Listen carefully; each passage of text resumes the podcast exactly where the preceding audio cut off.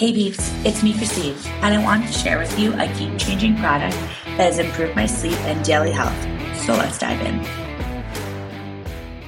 You all know through my journey, I have struggled with sleep, being afraid of it, not getting quality sleep, and not being able to regulate my temperature throughout the night.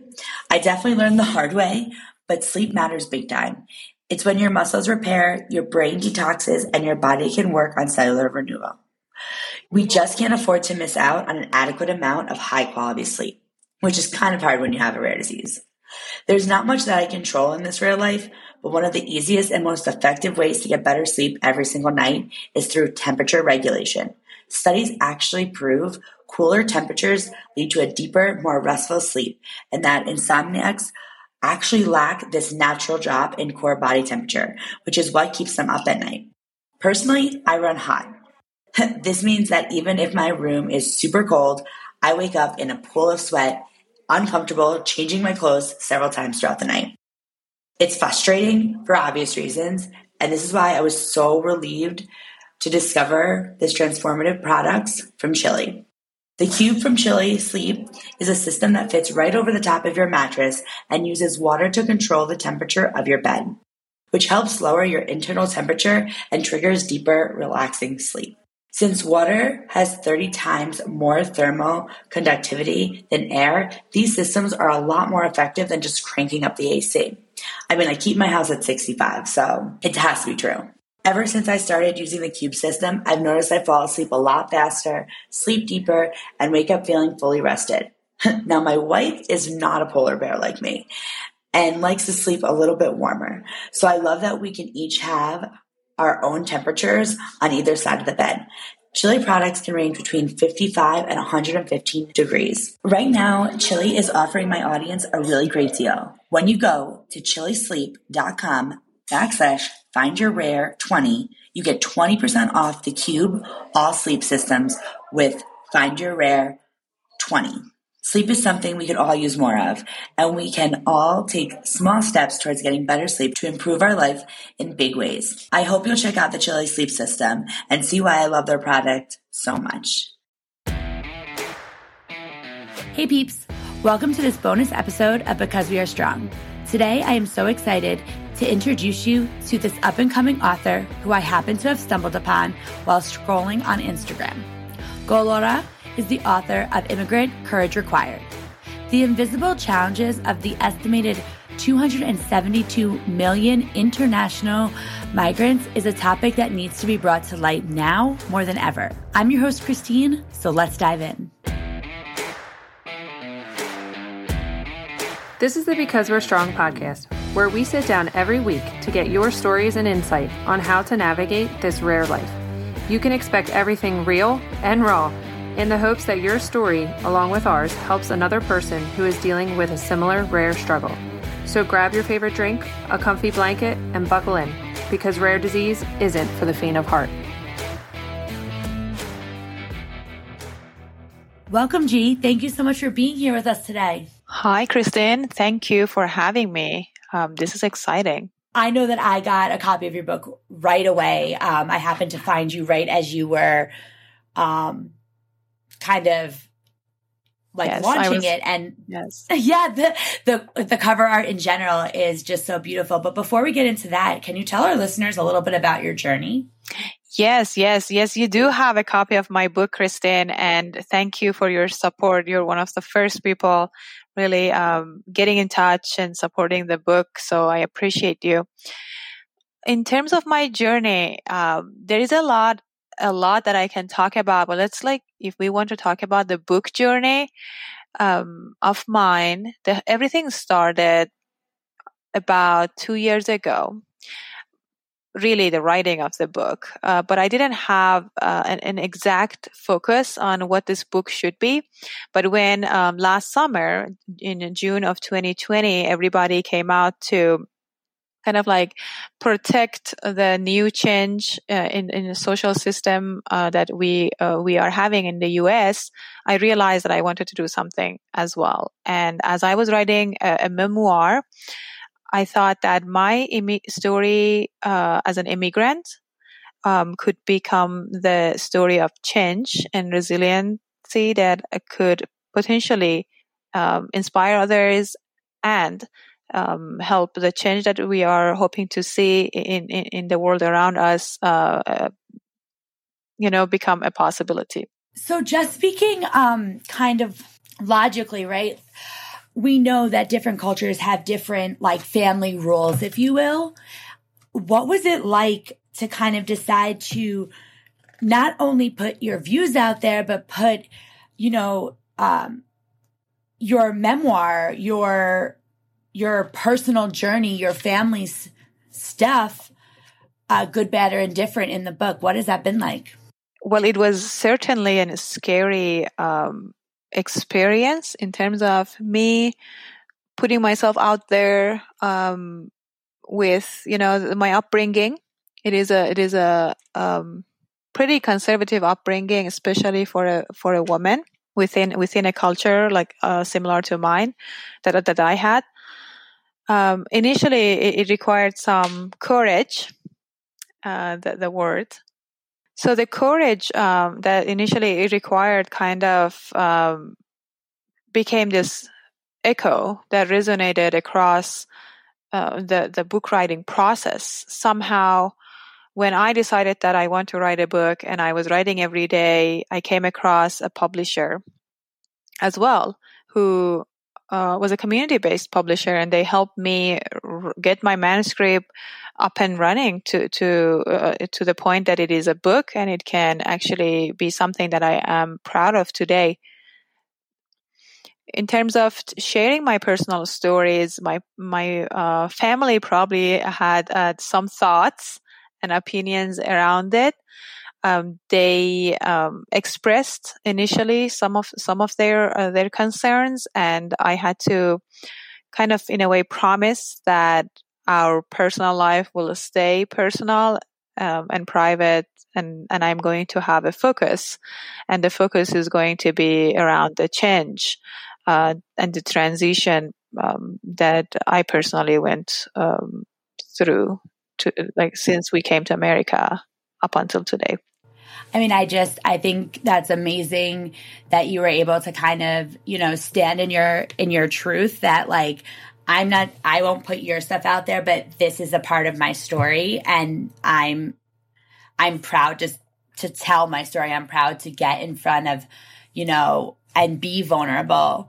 Um, like you said, but with culture. And I mean, just the invisible struggle of, you know, being an immigrant in the United States.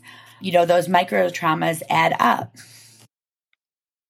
Exactly. Yes. And uh, interestingly enough, I thought that I was coming in with um, everything that was related to my culture. But when when I started realizing that it, the the world I'm living in today, U.S. culture, because it's super diverse, it it has so many layers, and just as you said, there those layers contribute uh, to this micro challenges uh, that that I also have to endure, and and you know figure out how to cope with. And you know, before I just I mean, I've read the book. It was it was phenomenal. And one of the things that I really appreciated about it was it felt like it was in this weird way like I was walking through like a day in your life. Does that make sense? In exactly. some ways, and like all the different parts of your brain, like that, eh, like that could possibly go off. Yes. Um, you know, uh, just to give our readers a little bit of like context when I ta- say that, you know, there's pictures, home, uh, languages. What about fun?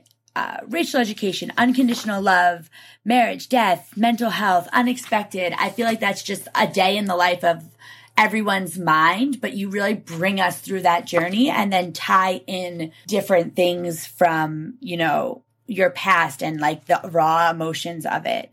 How how was that writing for you? That is such a great question because um, I spent some time just figuring out how I want to, what that means a day in the life of a person and, and my thinking. What does that mean to me? What studies say about the thoughts that we have? Like, as, as it happens, apparently in a day, we have thousands of thoughts go through our brain. and our mind. We don't even notice it because it's just so rapid and it happens like at, like all the time. And so among those thousands of ideas, thinkings, you know, things that are on uh, on our um, mind, which ones are worth picking was was a challenge of mine. Initially, I thought, okay, I'm gonna think uh, like yeah, I uh, I do this meditation. I ha- I have a meditation practice, and um, that for over a year that I've been practicing, it helps me be aware of the major thoughts that I have, the ones that like stay there for longer and linger. And among those, I realize even I still have like 30, 40 items that just randomly show up that I might talk about, I might want to like, you know, explore and talk about. And another portion of this like mindful lifestyle that I picked during the pand- picked up during the pandemic encourages me to be curious um, ab- about some of these lingering thoughts so that to the point it is re- re- resolved and once it's resolved it's it disappears kind of uh, a zen way of uh, describing it's funny because our, our listeners definitely know that I'm all about, you know, the resolve and finding that inner peace. Um, so it's funny that, that you brought that up because I, I do, I believe that it's all within us. And I have another question, if you don't mind. How has it kind of opened up, like, um, your ability to see different diversity with, even though like your experience this, yourself and your through your journey. Um, I feel like since being sick, like my eyes have just been opened up to so many different things that I feel like I missed. And I'm wondering, you know, writing it, this out and putting this in the world, what has been your experience in, I guess, seeing not just like surface level, um, like, you know, things, but like the deeper person behind that or Yes, that is also another good question. So my I decided at some point consciously I made a decision to become a more um, compassionate person. That might have been back in 2019. And I decided to put a conscious effort to make that happen. And the book uh, process, the book writing process was a factor that contributed to that. Um, once I explored my own fears and sometimes shortcomings, I saw all types of, all versions of myself. And, you know, it became somehow easier to see the similar versions in others and not only see that, but also be compassionate and know that they are also walking their, their, um, you know, on their own path. That is not oh fact, i love that. yeah different from mine you know? So it i i can say that i am a more compassionate person than when i started today. Wow. I i think that that what you just said kind of like gave me um chills that that idea that we can walk alongside each other and not exactly be you know the same thing but you know, stopping for a second and really giving, you know, someone the chance or experiencing something different. Mm-hmm. Um, speaking of different, I hate to put you on the spot, but we all know I kind of love to do that. Oh boy. How would you feel about how would you feel about potentially, you know, maybe giving us a little excerpt of um, your book for our listeners? Of I course. love a good author reading. of course, um, Christine. I would for tonight. I could do the languages, like a few, like a portion of the chapter called languages. To me, it, it resonates a lot, almost all the time. Um, so I'll, I'll start. In the battle of languages, my mother tongue is fading and I am becoming a new multilingual me. Again, I found myself writing and doodling in my notebook as I sat at my work desk under the bright midday light of my condo. It is lovely here, and I am grateful for having everything I have now. Birds were chirping, and Mort Garson's plant music playlist played as I recovered from the heavy lunch I just had. I felt like having Indian food today. By this point in time, my entire place smelled like the delicious vegetarian vindaloo I had.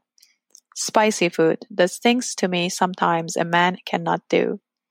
Just by thinking about it, my mouth watered. It was time for me to get back to work, but for some reason I could not get my thoughts off the conversation I had with my boss earlier. My manager, Abio, is a 30 some year old Nigerian American. His family immigrated to the US before he was born so they could continue their education. Today, we had a virtual coffee chat because he will be leaving our company soon. Our conversation covered all aspects of our work after his departure and the exciting opportunity at the new company. I am excited about his next step. As my discussion progressed with Abu, I found myself speaking to him in all four languages I know to express my gratitude for his leadership and coaching. It felt as if English were not enough to share my sincerest feeling of appreciation for my boss as he moved on to his next adventure. After all my degrees and life experiences in the US, I realized that my sense of being unequipped with words to express my thoughts and feelings persisted. The English language lacks something for me when I want to have a heart to heart conversation with others. This realization sparked the idea of dedicating this story to language and culture differences I have experienced in the US and my home country, Iran. One word that I wish to share fully and emotionally with people is hello. Greeting others is a significant part of my culture as a Turkmen, Iranian, and Muslim woman. We value hospitality above all and love to provide a warm welcome to our guests and people we meet all the time. I think, I like to think that hospitality is a virtue celebrated by many in the world. Even a tiny head nod on a walk could transfer a warm-hearted feeling to someone who might be new in the neighborhood. I can imagine individuals worldwide nodding their heads or waving their hands to their neighbors while on a stroll. They might even say hello in more official and unofficial languages than I would ever know. While hello, salam, durud, and merhaba are all united in their meanings, their uniqueness lies in the sacred background of the cultures and languages that house them. I am sure offering and receiving greetings feel much better when it is in one's first language. As for myself, however, I do not know of a single word that means hello in my mother's tongue, Turkmen. Whoa, I have chills. I loved, oh my goodness. I always feel like you know I I um, when I'm reading it, I hear I guess my own voice reading it and taking out different things, and then you hear the author read it, and you hear the author kind of the emotion, and it was like I just visualized that, and it was so incredibly powerful. Thank you so much for sharing that with us. Um, I hope that makes everyone feel, feel all the ooze that I feel and, you know, go and grab a copy of this book. Cause also guys, um, I will, if, um, if you've seen any of the promos for this episode, the art is so incredibly beautiful. Before I let you go, I have to ask, like, how did you come up with that? The cover art is, I had a vision and I want I exactly knew for some reason what I wanted for the cover art. And lucky for me my design team uh, the publisher's design team was was very good at you know spending so it, it, the cover art has this woman's um, head. Or we don't know exactly if it's a woman or a man. It's kind of is a bi uh, non-binary person. That's what I wanted to have in there. And and within the different patterns of her face, there are uh, elements of United States and elements of my um, Iranian and Turkish backgrounds that show up and creates this very interesting contrast um, uh, that kind of to me implies this person's complexity, like internal complexity. Um, so nothing is outside of the head.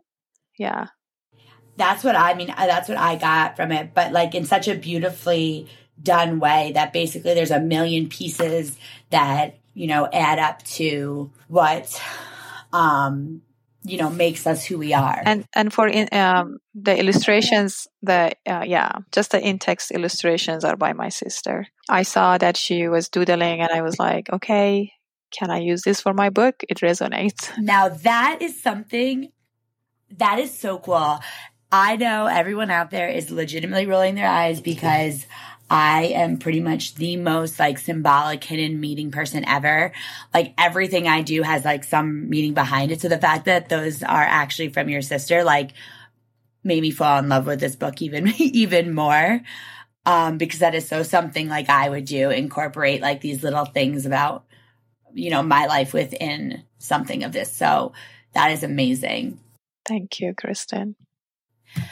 Gee, where can people find you if they would like to connect with you? Instagram at Golara underscores after any letter. as always, I went ahead and linked all that contact into our show notes, as well as where you can purchase Immigrant Courage Required. Thank you. Gee, thank you so much for taking time out of your busy schedule to come here and share with us.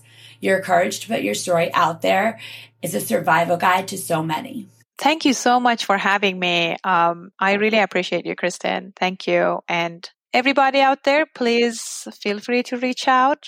Uh, I'm always happy to um, connect and meet new people. As always, thank you to our listeners who tune in each week as we continue to bring the invisible visible. Until next time, live large and stay rare. Catch us next week for another episode. To continue the conversation about rare disease and all the unknowns that comes with it, join our Facebook group. Want even more rare? Become a VRP member on Patreon and learn more about our stories or how to share yours by visiting bwspod.com.